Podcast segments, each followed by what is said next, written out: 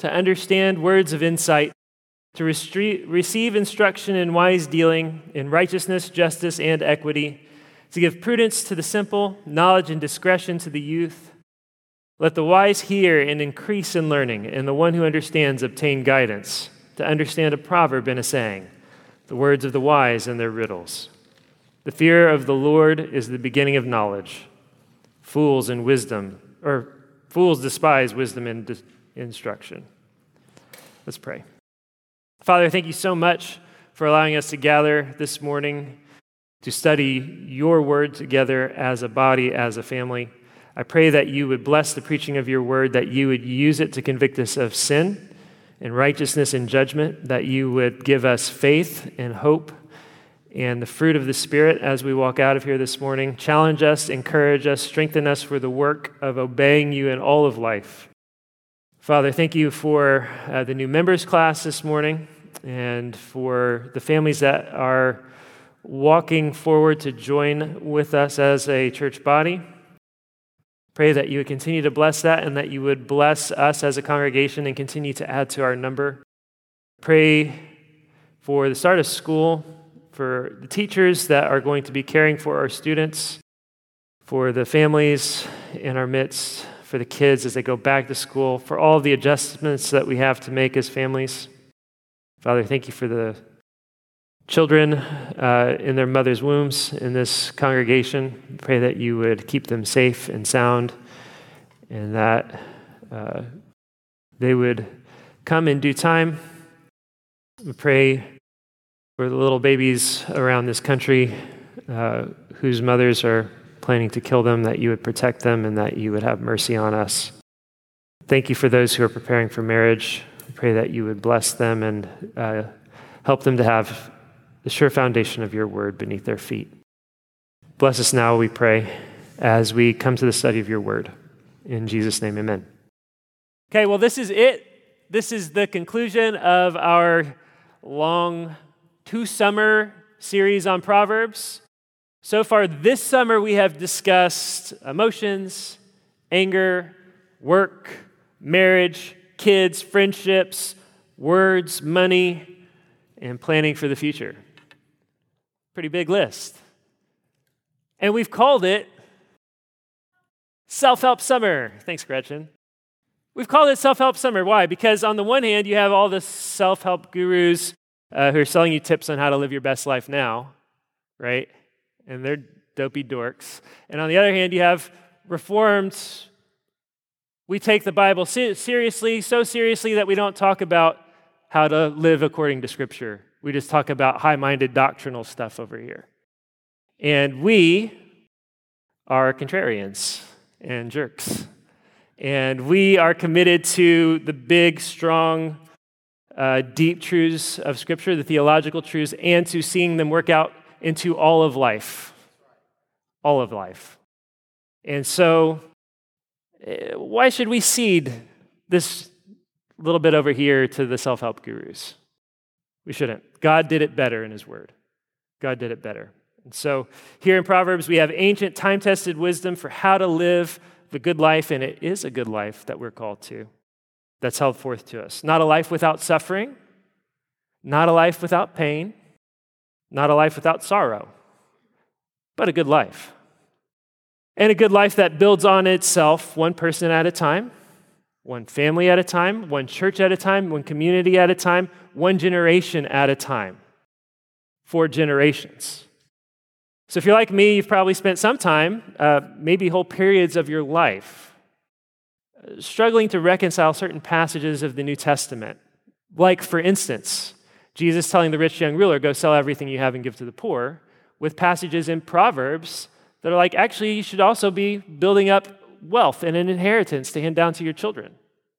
Altogether, though, they paint a rich, full picture of what it means to live all of life under the lordship of our King with practical detail. And Proverbs is especially practical. It's especially practical because it's a book written from fathers to sons, from kings princes. It is to help boys become men. It is to help princes to become kings, wise and godly rulers who lead and rule well. And it is given to all of us so that we can all grow and learn how to lead and lead well. An alternate title for this book might be The Wisdom of Kings, or The Wisdom of Kings for Everyone. So, my goal today as we close Proverbs is to pull everything we've studied together and to remind us of the things that we've learned and hopefully point us on the straight and narrow path of wise and righteous living. There are a lot of themes in the book of Proverbs that we haven't touched on, things that we should go on and study and teach to our kids. But I have one big principle that we have learned, and that is an overarching principle of the book of Proverbs.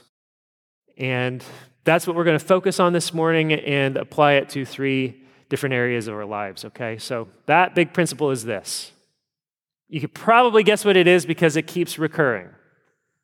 Anybody want to hazard a guess? You reap what you sow. You reap what you sow and you are always sowing. You're always sowing. And the application is this sow wisely, working from the inside out. Take responsibility for yourself and self discipline. Take responsibility for your people, your relationships, and take responsibility for the future. Above all, get wisdom. Get wisdom. Yesterday, I was talking to a pastor friend of mine, and he was telling me about how his dad is at a place in life where he's pretty much just given up on life. He sits around on the couch all day, or actually lays down on the couch all day, staring at his phone. If he has to get up, he's winded. He can't pick up his grandkids. He's too weak. He's unwilling and unable to return a hug. He can no longer bear to go outside. He's simply decided that he is waiting to die. What my friend said about him is this, and this is a direct quote He is a living picture of the deadening influence of sin, emotionally, spiritually, physically, and mentally. He is a living picture of the deadening influence of sin, emotionally, spiritually, physically, and mentally. It's a man so given over to his selfish, lazy, ultra comfortable way of life that he will not make any effort to stay alive.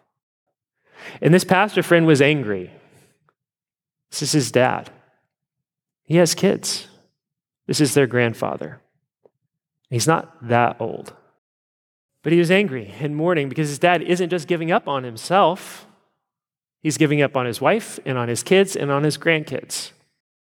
Well, what's the truth? The truth is, you reap what you sow and you're always sowing, and you're always reaping.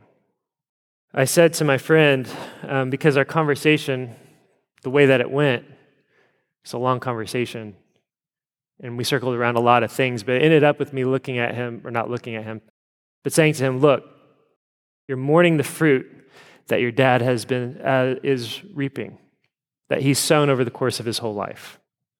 You are mourning that. And you are also reaping the fruit right now of the seeds that you have sown in your life over the last 40 years.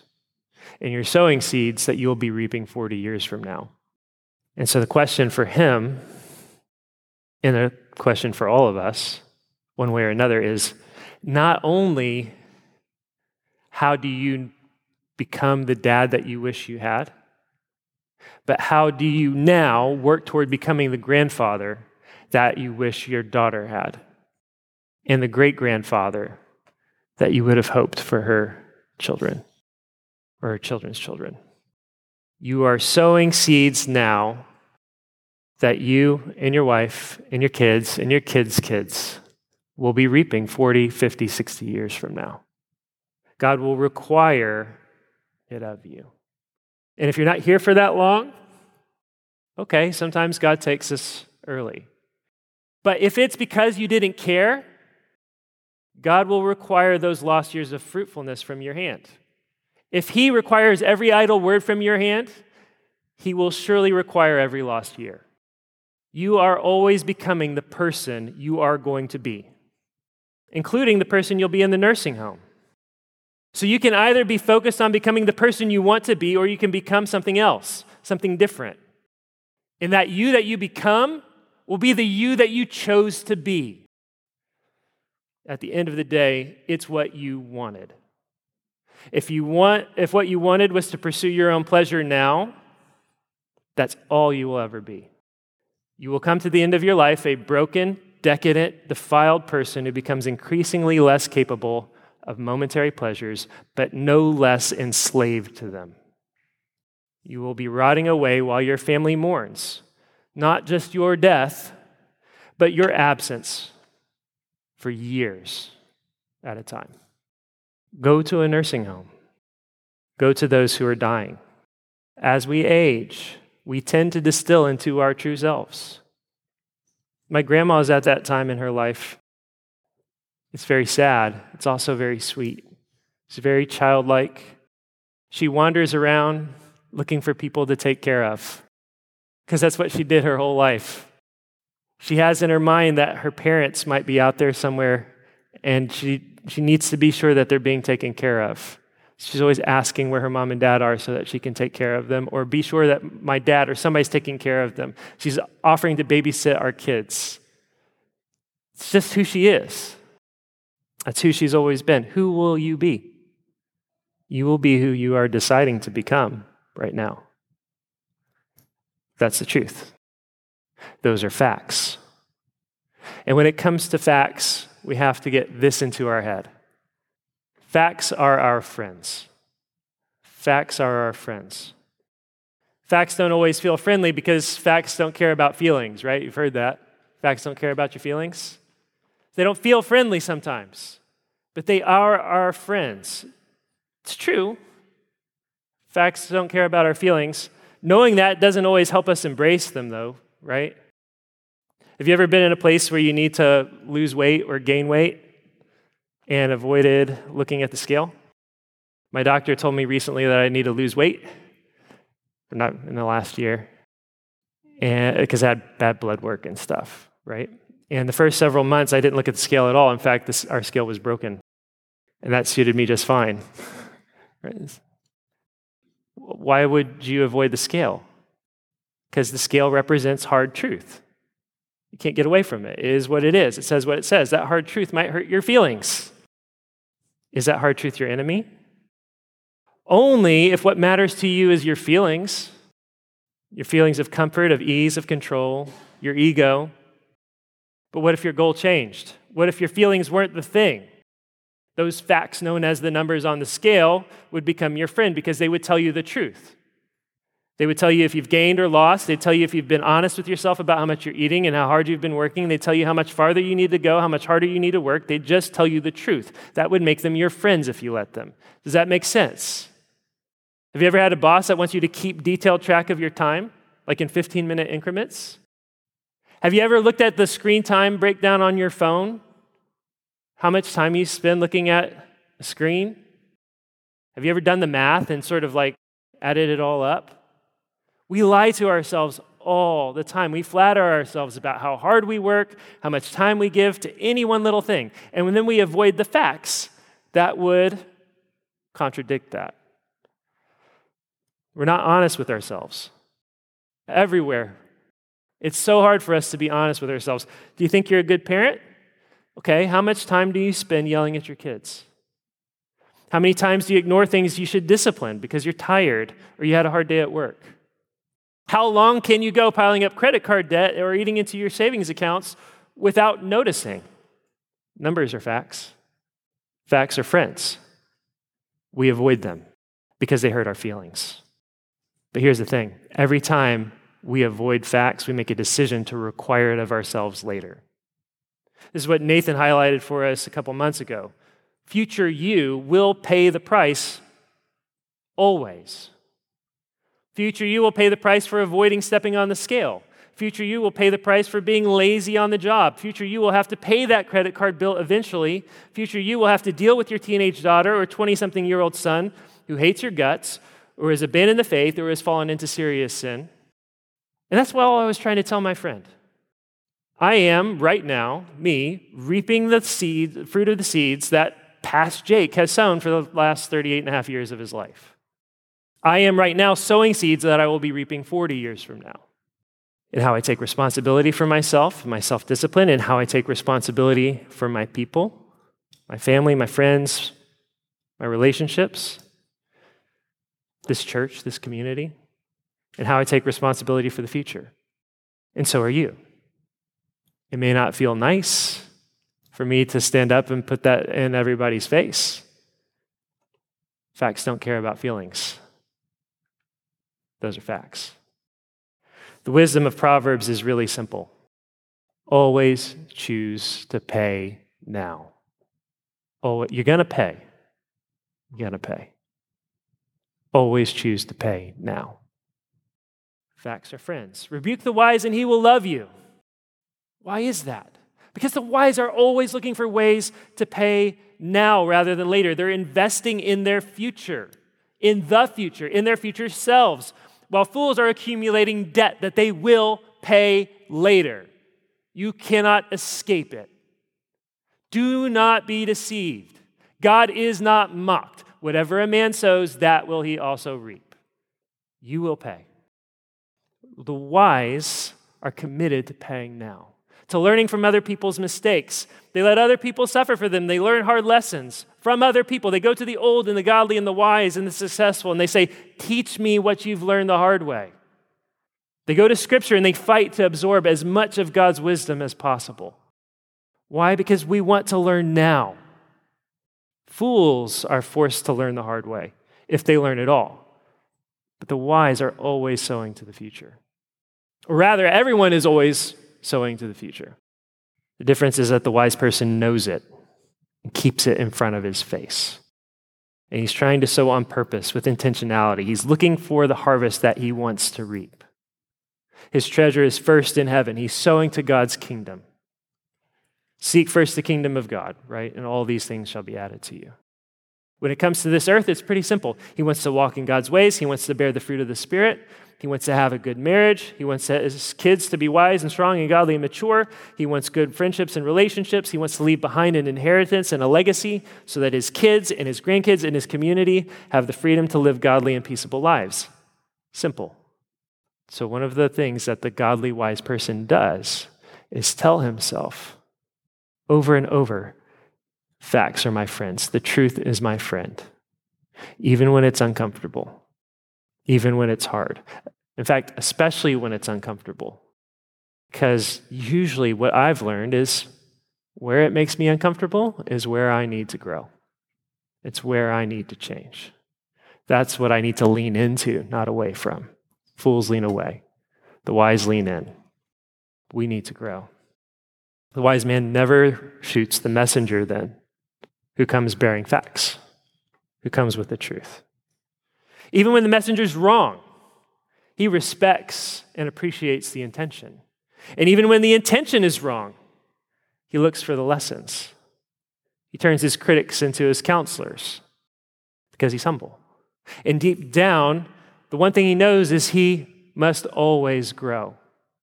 He doesn't know enough. He is not godly enough yet. He is not perfect. He's not wise enough yet. He's not there yet. He's not done growing. Every place he can look to to get better, he was going to look to. The fool. The fool can't hear words of wisdom because facts hurt feelings and he's ruled by his feelings. He has a thousand self protections. He gets defensive. He retaliates. He mocks and scoff, scoffs. Everyone that comes and tries to help him, he sees as coming and trying to tear him down. So he tries to return the favor, which is why Proverbs warns against sharing your wisdom with the fool, trying to correct him. You won't get love for it, you'll be punished for it. Now, there are all times and places where even the wise responds foolishly to criticism, right? To correction. There are. There are places where each of us are more open to help and criticism, and places where each of us are more closed off, right? More self protective, either because we have a great deal of pride bound up there, or we think we're really good, because we have sin and selfishness or weakness that we're really attached to, or really lazy about, or we lack faith, we feel hopeless about change.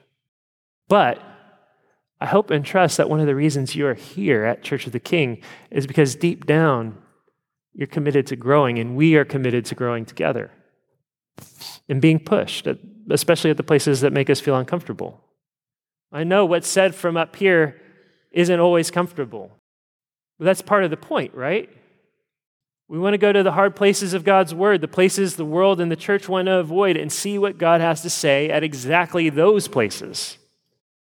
It's not going to always be easy. Facts don't care about our feelings. We also know deep down from the Bible and from our own experience that the truth is our friend. God's truth is our friend. Facts are our friends. That's why our motto, our t shirts say, Let truth be told. The sign out there, right here in the Y, let truth be told. Let it be told. It almost sounds passive. Let truth be told. Oh, we should proclaim truth. Yeah, okay, but, but, uh, let's be sure we're proclaiming it to ourselves. How about we be humble? And when we come to God's word, we just let it say what it has to say. We let it say what it has to say to us. We let it speak. We let it hit, us where we live. Let's not hide and protect ourselves from it. Listen, I don't care where in your life it's easy to start adopting this mindset. The wise person is ruled by this everywhere, every part of his life. Find places in your life where you can be humble and you can humble yourself before God and before others and just let the facts be your friends. Let truth be your friends.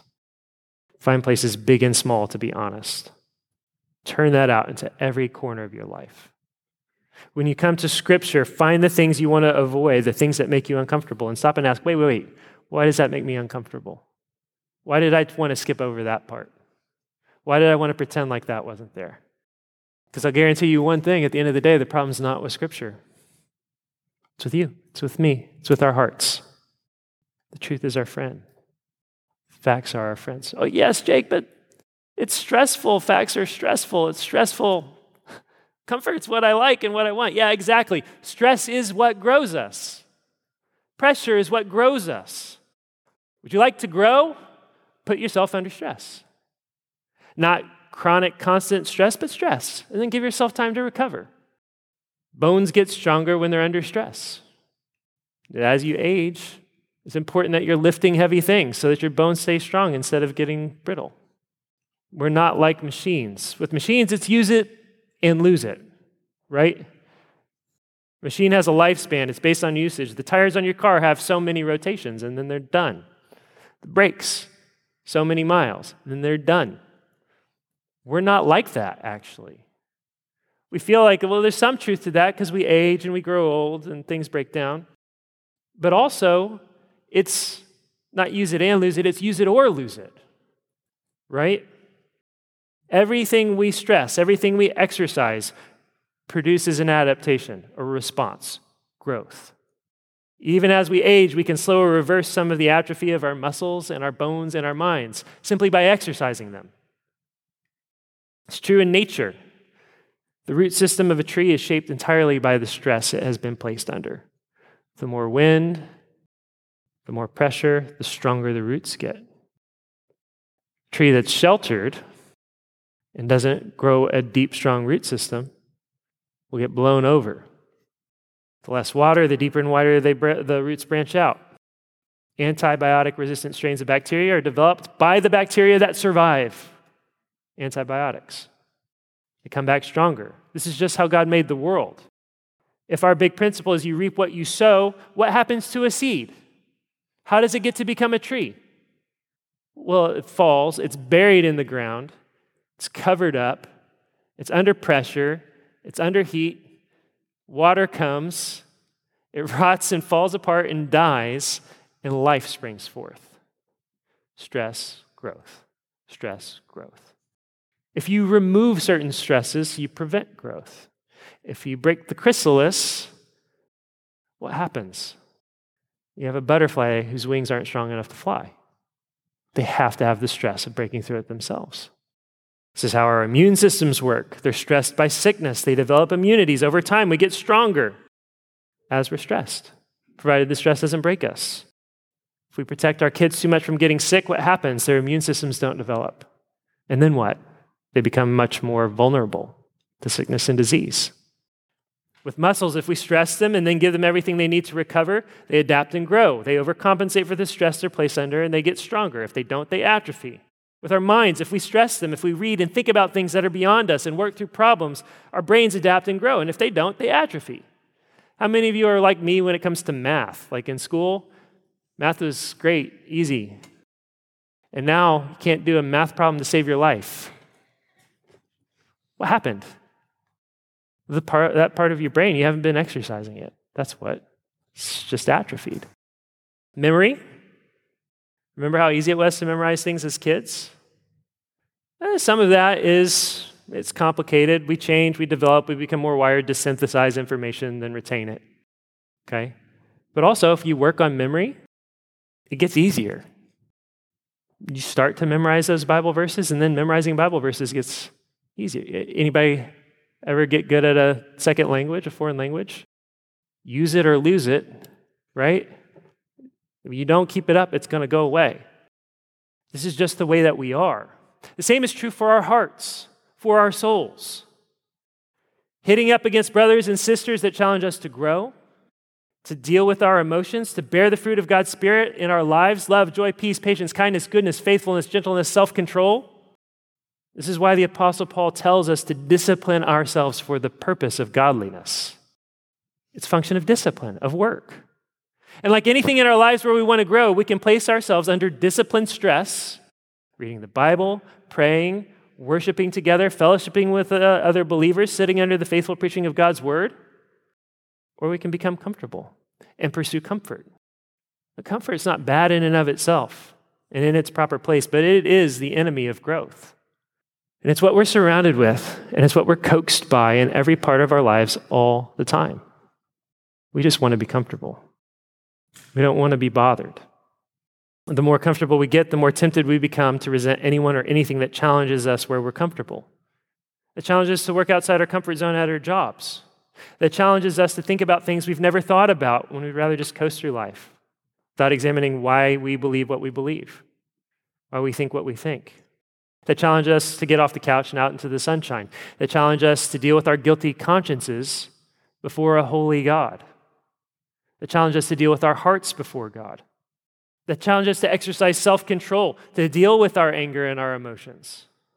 That's why those places that provide that kind of stress naturally that God puts into our lives are easily resented by fools, by the spiritually lazy. God gives us husbands and wives and places us in the pressure cooker of marriage to grow us.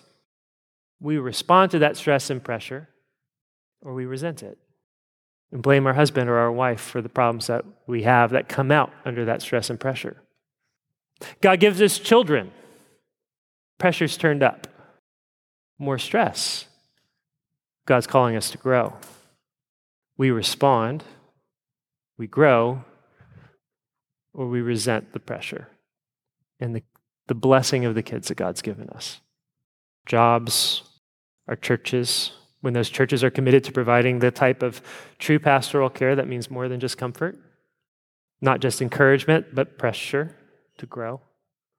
It's easy to look for comfort in a church, and churches do exist to provide comfort. We are hospitals for the sick, but we work to heal and comfort the afflicted and to afflict the comfortable. The goal for everyone is growth strength, health, and growth, so that we can go and heal and comfort as we have been healed and comforted, so we can love as we've been loved. It's hard when we live in a world that's conspiring to keep us weak with comfort, to keep us numb, to keep us from growing, to keep our kids and our schools from experiencing the kind of stresses that will help them grow. Keep it simple, don't grade them too tough, they don't need that much time on the playground, put on a movie. Don't teach them to deal with their emotions, give them meds. Don't teach them to deal with conflict or work through relationships, create conflict free environments, stress free environments. We have to be careful about our many comforts. We have to be suspicious of them. It's not wrong to have a comfortable couch or air conditioning or a car. Not what I am saying. What I am saying is that we need to examine carefully the ways we pursue comfort and the kind of comfort we pursue. For example, one of the reasons we come to church is because we need hope. We need hope to live in a difficult world. We like things at church to feel hopeful. We like church to feel hopeful. Where does hope come from? Real hope, not cheap hope, not fake hope. Where does hope come from?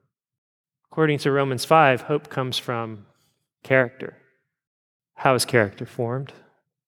Well, same book, same chapter. Character is formed through endurance.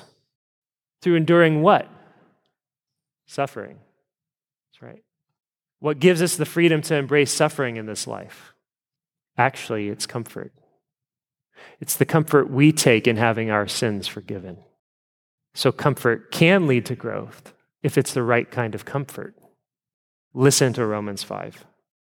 Therefore, since we have been justified by faith, we have peace with God through our Lord Jesus Christ. Comfort. Through him, we have also obtained access by faith into this grace in which we stand. And we rejoice in the hope of the glory of God. Not only that, but we rejoice in our sufferings, knowing that suffering produces endurance, and endurance produces character, and character produces hope. And hope does not put us to shame because God's love has been poured into our hearts through the Holy Spirit who has been given to us. For while we were still weak, at the right time, Christ died for the, for the ungodly. Comfort can lead to growth. It's got to be the right kind of comfort. Most of the comforts we seek are distractions from the comforts we need.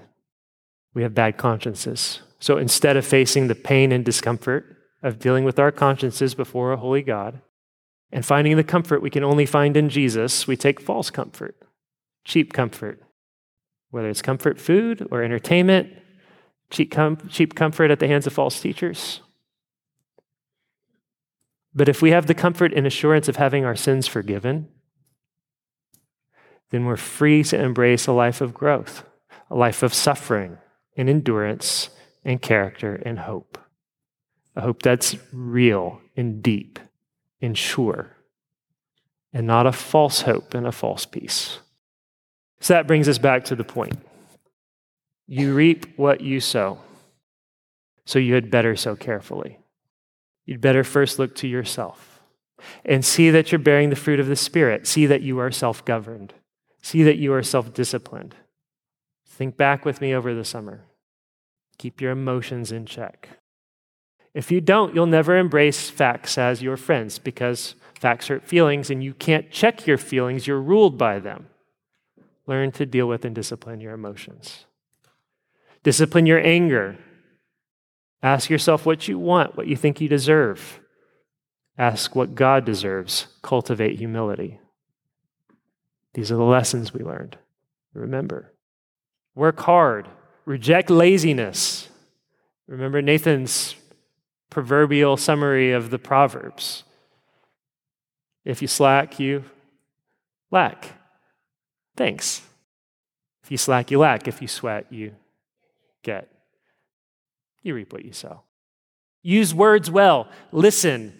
Be careful with your words. They're powerful and potent. Marry truth with kindness. Look to yourself. Those are first things, but then you'd better take responsibility for your people and your relationships. Build a strong marriage.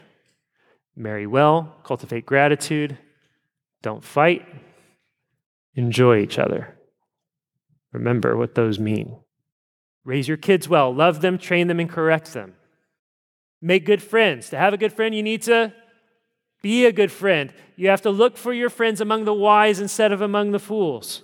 Pursue a few true friends and then take responsibility for the future. Plan well, submit to God's plans, get counsel, get your priorities right, take care of what you've been given. Build an inheritance for your children. Don't be lazy, don't go into needless debt, don't use people and God for money. Use money to serve God and people. Work hard and invest if you're able, and above all, be generous because we have much more to invest in than money. Money is a great tool, a wonderful servant, and a terrible master. You cannot serve God and money. Our goal here at Church of the King is to build something that will outlast us, to build an inheritance for our children's children, an inheritance of godliness, of a strong, faithful, God centered biblical church community that has a strong impact on this city in its long term strength and integrity. We want to do our part to build strong, godly, mature, wise citizens who build a community that is just and economically sound and well educated in the things that matter. We want southern Indiana and northern Kentucky and eastern Illinois populated with strong churches that are committed to those same things. How do we do that? We start with humility. The fear of the Lord is the beginning of wisdom. Fools despise instruction. Facts are friends. We commit ourselves to walking in the way of wisdom, to listening, to learning, to studying, to, spe- to seeking truth and speaking truth and living the truth that we know and passing it on to our children and on to our children's children because we are here sowing seeds. We are never not sowing seeds. The harvest is God's, but we're sowing to his kingdom. Let's pray. Father, we pray this morning as we close the book of Proverbs that you would instill in our hearts a desire to grow in wisdom and knowledge, a desire to see and think about what you require of us and to sow to your seeds to your kingdom in our own lives, in our families, in our homes, and in our community. Help us, Father, we pray, to sow good seeds and to bear good fruit. In Jesus' name, amen.